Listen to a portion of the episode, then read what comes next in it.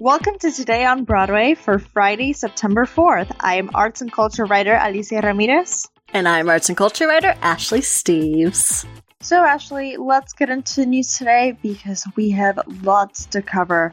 Before we do so, head over to our Patreon at patreon.com slash Broadway Radio or broadwayradio.com slash Patreon to back us if you haven't already. First off, Atlanta's Alliance Theater has announced that its upcoming drive-in production of A Christmas Carol, colon, the live radio play, is in the process of being approved by Actors Equity Association. Approval depends on the virus being under control in the area. It's worth noting that an article came out earlier today saying that these plans were finalized and somebody Yeah. from Actors Equity tweeted, no, no, no. I know, I saw Yeah. that right before we started recording. It seemed like there was a bit of confusion. I don't know. This is the thing. I looking at that tweet because it was essentially, I think it was a Broadway World article, and they had tweeted the news about it. And then, as you said, Actors Equity came and said, "No, that's not actually right. This is pending." Uh, the virus being controlled in the area. So I don't know. I don't know if Alliance knows that. I feel like they would have to know that, but who knows? We don't know. One, one Right. can only hope. But continuing with this, the proposed safety protocols include virtual rehearsals, self-evaluations for anyone working in person, routine testing for actors, stage managers, and anyone in contact with the cast. Also using covered outdoor stage with socially distant blockings and separate actor stations, deep cleaning of backstage, props, equipment, and also having a COVID safety coordinator for the duration of the production to administer and support protocols. Audiences will be able to listen to the performance through their car radio or their cell phone, and there will also be contactless ticketing, and masks will be required for everyone who is not inside a car. This is interesting. Uh, again, as I said, I, I mean, even looking at the article, I'm not a hundred percent sure if everyone is on the same page here as far as the approval process. But I think I saw somewhere that there have been six productions or five or six productions that have been approved by mm-hmm. equity now and i'm gonna have to go through the list to see and i would i already talked with alan filderman for godspell but i would be really interested in talking with like any of leading these productions because from that conversation that i had there's obviously so, so much that goes into this process. So I can understand if people are on different pages about everything because you essentially have to, here's my idea for something. Okay. Is it approved or, den- or denied? Move on to the next thing, move on to the next thing, move on to the next thing. So, uh, you know, this seems like it would be an easier thing to be approved than something like Godspell, where everyone is sitting outside in actual seats under a tent, as opposed to people being in vehicles on car radios. but Oh, for sure. yeah, yeah, um, I, I really, I would really be interested in uh, learning about the approval process for something like this specifically. Yeah, me too. Because also, I I'm thinking about Diana. That's gonna be filmed for Netflix. Yeah, yeah. And I'm looking at this article, and they say that the protocols approved by Actors Equity also include HVAC changes to ensure proper ventilation backstage, Yeah. yeah. apart from isolation and, and testing. So Yeah, I, that's that's a lot of, especially what we heard in the early days about. I mean, backstage conditions aren't aren't great Uh-huh. to begin with in normal conditions, uh, and they, I mean, a lot of conditions working in theaters need a major overhaul overhaul anyway, regardless of an international health pandemic. So that's going to be a huge thing, especially you know, actors are going to have to move there's going to have to be like a lot of one ways going around backstage. Like you enter one way and exit a different way. Just everything else that you don't really think about until we get into something like this. Oh yeah, definitely. I I think we need an entire episode devoted to regulations and what has been approved and what hasn't been Oh, approved. yeah. So everybody can be on the Uh, same page. yeah, I think everyone needs to tune into that because I'm still not entirely sure either. Yeah, me either. Well, next up, playwrights Branden Jacobs Jenkins, Lynn Nottage, and Marco Ramirez had been selected to create new works that will debut at Broadway's Vivian Beaumont Theater. This opportunity comes from Lincoln Center's newly announced Beaumont New Play Commission program. And here I have the statement from Lincoln Center's Andre Bishop that says, and I quote, I believe that we are in a golden age of American playwriting, and Branden, Lynn, and Marco are three of the finest writers at work today. We can think of no better way to inaugurate this program than to engage these three artists to use their imagination, creativity, and passion to create new works for the Beaumont stage. I have to say, Ashley, Lincoln Center has gone all out with good news this week. I know, I was thinking that because this comes right off the hiring of their new resident director, Lileana Blain-Cruz, who of course is amazing. And there's, I, I know you were on the show with Matt when you talked about it the other day, so I'm definitely curious to hear more about what you think about this new works move. But as far as, in my opinion, obviously this is great. And my big hope for Blain-Cruz coming in is especially that we'd see a lot more well, first of all, new works that make it to the Beaumont stage, but also a little bit more interesting and diverse, to put it lightly. So this is already very yeah, exciting. I, I, to- I totally agree. I, I think Lincoln Center is going in the right direction, and I Mhm. can only hope that other theaters can follow suit. And one thing I'm really curious is the timeline of this program. When are these shows going to debut? This will all take place once it's safe to be on, on Broadway, Right. but I'm curious to know more about the timeline because I know Flying Over Sunset is supposed to be at the Beaumont right, right, right now.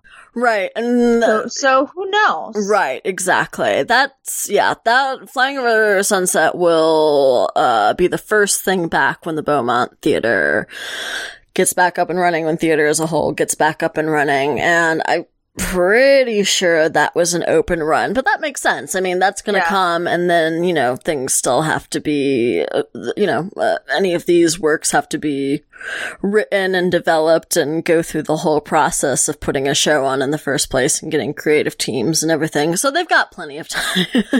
uh, God knows, uh, Lynn Nottage and Branden Jacob Jenkins and Marco Ramirez are busy enough. So, uh, Oh, yeah. especially, I mean, Lynn Nottage already But, yeah, had another yeah. piece that was going on at Lincoln Center, Intimate, Intimate Apparel, which was just about to start at the Newhouse Theater at LCT.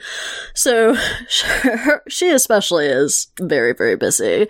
So I'm sure the, the uh, there will already be a very big gap in between when, uh, between this news and when shows, these shows start ending up on an actual stage, but we have an undisclosed amount of time until shows end up back on the stage anyway. Yeah, of course. And not, I, I can't forget um Lynn Nottage's upcoming second stage Oh yeah. show. So, Yeah. so now I got two plus whatever she ends up doing All of it. at the Beaumont. Apparently everything ever.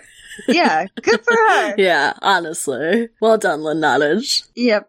So, Ashley, I want to cover some news on two upcoming virtual seasons in the US. First, the National Black Theater, which celebrated its 51st anniversary in July, is starting its fall 2020 program on September 18th. Among the four works being presented are Inter slash Stellar by Ebony Noel Green, and Love is the Message, Joy is the Revival by National Black Theater Artistic Director Jonathan McCrory. And they're also doing something really fun. And to give you some context, in 1991, founder Dr. Barbara Ann Teer wrote a letter that she called Letter to the Future, where she wrote what she hoped for Black people in the year 2000. And this letter is incredibly timely and urgent. Oh, so, wow. The National Black Theater is encouraging members of their community to write their own letters to the future and put them inside a time capsule. And if you want to write your own letter, you have until December 31st. And second, the Steppenwolf Theater in Chicago has revealed plans for a digital season set to start in November. The season will include work by Rajiv Joseph, Vivian J. O. Barnes, Isaac Gomez, Donetta Lavinia Grace, James Ijames, and Sam Shepard. The season will feature performances from Randall, Arney, Ian Barford, Carrie Coon, Love Carrie Audrey Coon. Francis, yeah. Audrey Francis, K. Todd Freeman, John Michael Hill, Sandra Marquez, William Petersen, Karen Rodriguez, and more. It's also worth noting that the premiere of Matt Charman's Good Night and Good Luck has been postponed indefinitely due to the ongoing pandemic. Okay, finally, Across the pond, we have an update on The Ocean at the End of the Lane. This production will now play the Duke of York's Theater next year, with previous beginning October 23rd, 2021, with an opening night set for November 4th. It's worth noting that UK theaters are a little more ahead of the game yeah. U.S. theater. Yeah, they are. yes, it's very it's very stressful to think about.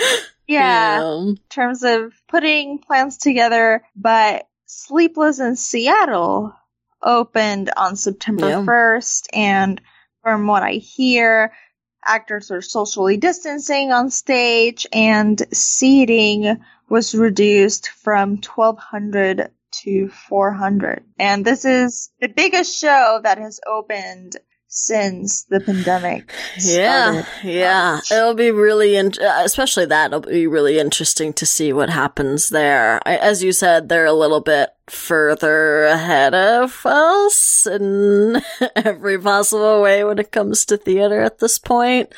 Uh, so, I mean, we shall see. It's good to, you know, I have to, I can't be completely pessimistic and I have to kind of be like, there's good, it's good that there's theater happening elsewhere, even if it's not really here yet. Uh, good, good for the mm-hmm. UK. good for the UK. Yeah, that, that's yeah, all I can say. Good too. for the UK and hopefully because this is a national theater production, The Ocean at the End of the Lane, uh, hopefully NT Live will film it and we'll at least get to see it here. Fingers crossed. In other news, we have mentioned this before, Ashley, but the arts and culture industry adds $877 billion to the US economy, and it's seeking only 5% of that back in relief funding from Congress. So, on Wednesday, the Costume Industry Coalition launched an emergency relief campaign, and all donations received between now and September 25th will be matched dollar for dollar, and their goal is to raise $4.5 million. So there are over 50 costume shops in New York City alone employing hundreds of people, and just thinking about it, they're on the brink of permanent mm. closure. Mm. And these shops and these art workers around the country need us to take action ASAP. But we'll include details on where to donate if you want to on the show notes. With in person theater out of commission for the foreseeable future, it's no surprise that the arts are still seen as unessential and its members just as people who don't need help. According to the Observer, 60% of theaters in New York City will close by the end of the year if the city does not provide. yeah, really. that's obviously tough news, and we've talked about that several times. We've talked about uh, any small theaters, and we've seen we, we've seen some we, we've seen theaters get smaller grants and then we've seen larger theaters obviously get a bigger piece of that pie, which makes sense because it's a matter of like how many Mhm. people they're employing and how much productions cost, how much rent costs, et cetera, et cetera. Uh, but always tough to hear things like this, especially looking at smaller theaters or any kind of small venues in New York City and just like what is going to what's it, what's going what's it going to take to get the help they need for one which I don't have the answer to that which is absolutely horrifying Me neither. it's absolutely horrifying because if they're requiring some kind of aid, mostly government aid, chances are that they're not going to get it because look at the government. um, Yeah. but yeah, so, so you start looking at the theaters and you're wondering, you know, what it's going to take to get them out of this hole. And then you look, as you already mentioned, with the costume industry coalition, what they're going to, more parochially, they're going to need to get them back into work. And yeah, and just to Yeah. chime in, they're only asking for five. Right. It's absolutely absurd. It's it's quite literally the bare minimum. And for a job, I mean, I, I, I obviously am biased there and that I, by default, view artists and theater workers as essential because I think they are essential and also they are essential. Like that shouldn't be an argument. The fact that everyone is home consuming art throughout the pandemic should prove that artists are essential. But then you start looking, you know, more parochially into the theater industry and obviously the, the costume industry co- coalition is uh, essential within the theater industry. The fact that they're asking for such a small amount back, and even that is just too much, it seems. It's, it's so insulting. Like, the shows do not run without the costume department, and they're, and- they're nowhere near what they would be without a dynamic costume department. Yeah, definitely. And also not just Broadway, but TV Oh, yeah. and also Oh, cruise yeah. ships. So so it's a it's a pretty big industry. But oh my gosh, all, all all I can say it's today has been a bummer with all with all these news. A reminder that we're in the middle of a pandemic. So some days we're gonna have some more uplifting materials, and today's just Look, not one of those look, days. Sometimes we have to end the news day on a bit of COVID stuff, and that's just the way it is. Mhm. Best to focus, I guess, on, on the virtual seasons and good plays and musicals that are coming up, Mm. if nothing else, and also, you know, Lincoln Center getting new work. I'm gonna put my focus there, and then in the, in the Yep. very back of my brain, in a cold sweat in the middle of the night, I will remember also COVID. So all this to say that it's time for feel good recommendations Good, love it. for the day. I want to start with one that came out on Wednesday on the New York Times by Salamishah Tillet. And her piece explains Camille A. Brown's integration of social dance into all of her performance and her new virtual dance school. Camille A. Brown, for those of you who are unfamiliar, is a wonderful choreographer, best known for Once on This Island, Choir Boy, Jesus Christ Superstar on NBC, and also Ain't No Disco, if I'm not mistaken. Oh yeah. So, And also the most recent for color girls who have considered suicide when the rainbow is enough, which I oh yeah, hopefully we'll, we'll get to see on Broadway sometime eventually. fingers crossed. So, this goes to explain how she integrates social dance into all of her performances, and she now has a virtual dance school, so to speak. She opened her Instagram to educate folks about the origins of social dances, which I didn't know a lot Mhm. about, and the communities they thrive in. And also, fun fact she is also hosting socially distanced classes Ooh. for young dancers. How young is young? Like, will I qualify as a 28 year old? Because I want it. No. I don't know. Judging on the photos provided with the article, I think you and I will not make the oh, cut. shucks. Always a bridesmaid. No, but we can, but we can participate on the Instagram. I'll do that. I'll do that. As I, I uh, you know, it's probably best that no one sees me dance anyway. So that's that's just for the best, especially someone as excellent as Camille A. Brown. Yeah, yeah, and for for what I hear, those Instagram lives are super informative. So if you have some time this long weekend, Get your dance on. um, check out yeah, or just read this piece on the New York Times. There you go. That'll be mine. I people that have any amount of energy going into the weekend, go do the dancing. I will sit around and I'll read the article. Yeah, me me too. I'm I'm more reader, Yes, yes. And secondly, this is from NPR called First Chinese Language Production of Raisin in the Sun is staged in Beijing.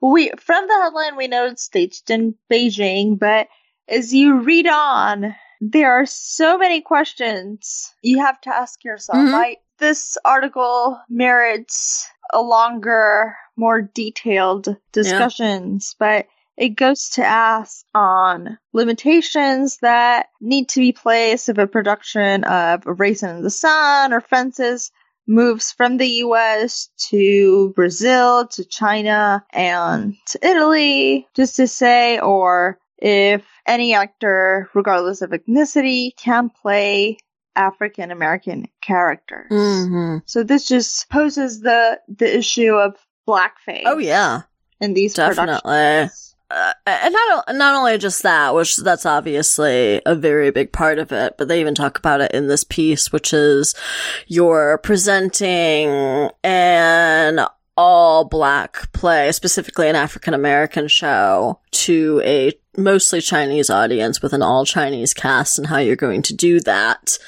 And as you said, you know, Chinese theater has historically used what Americans consider blackface w- which starts opening up in the ethical issue of things, of course. Yeah, for sure. Um, I this is something that I have to read Mhm. again because I, I, I read it at least twice today in preparation for the Mm. show, but I just have so many questions. This article just comes to show at one point that um, actor and director Ying Da decides to bronze performers, Mhm. and that's just not something I'm okay sure. with. Yeah. It's difficult. Um, that I, I don't want to be like uh, it's difficult because uh, this is the history of theater has been different in different countries, and we view blackface differently in the U.S. than they do in China. And I don't want to completely take that as the argument because I don't necessarily think that is something that should stand in 2020 anyway.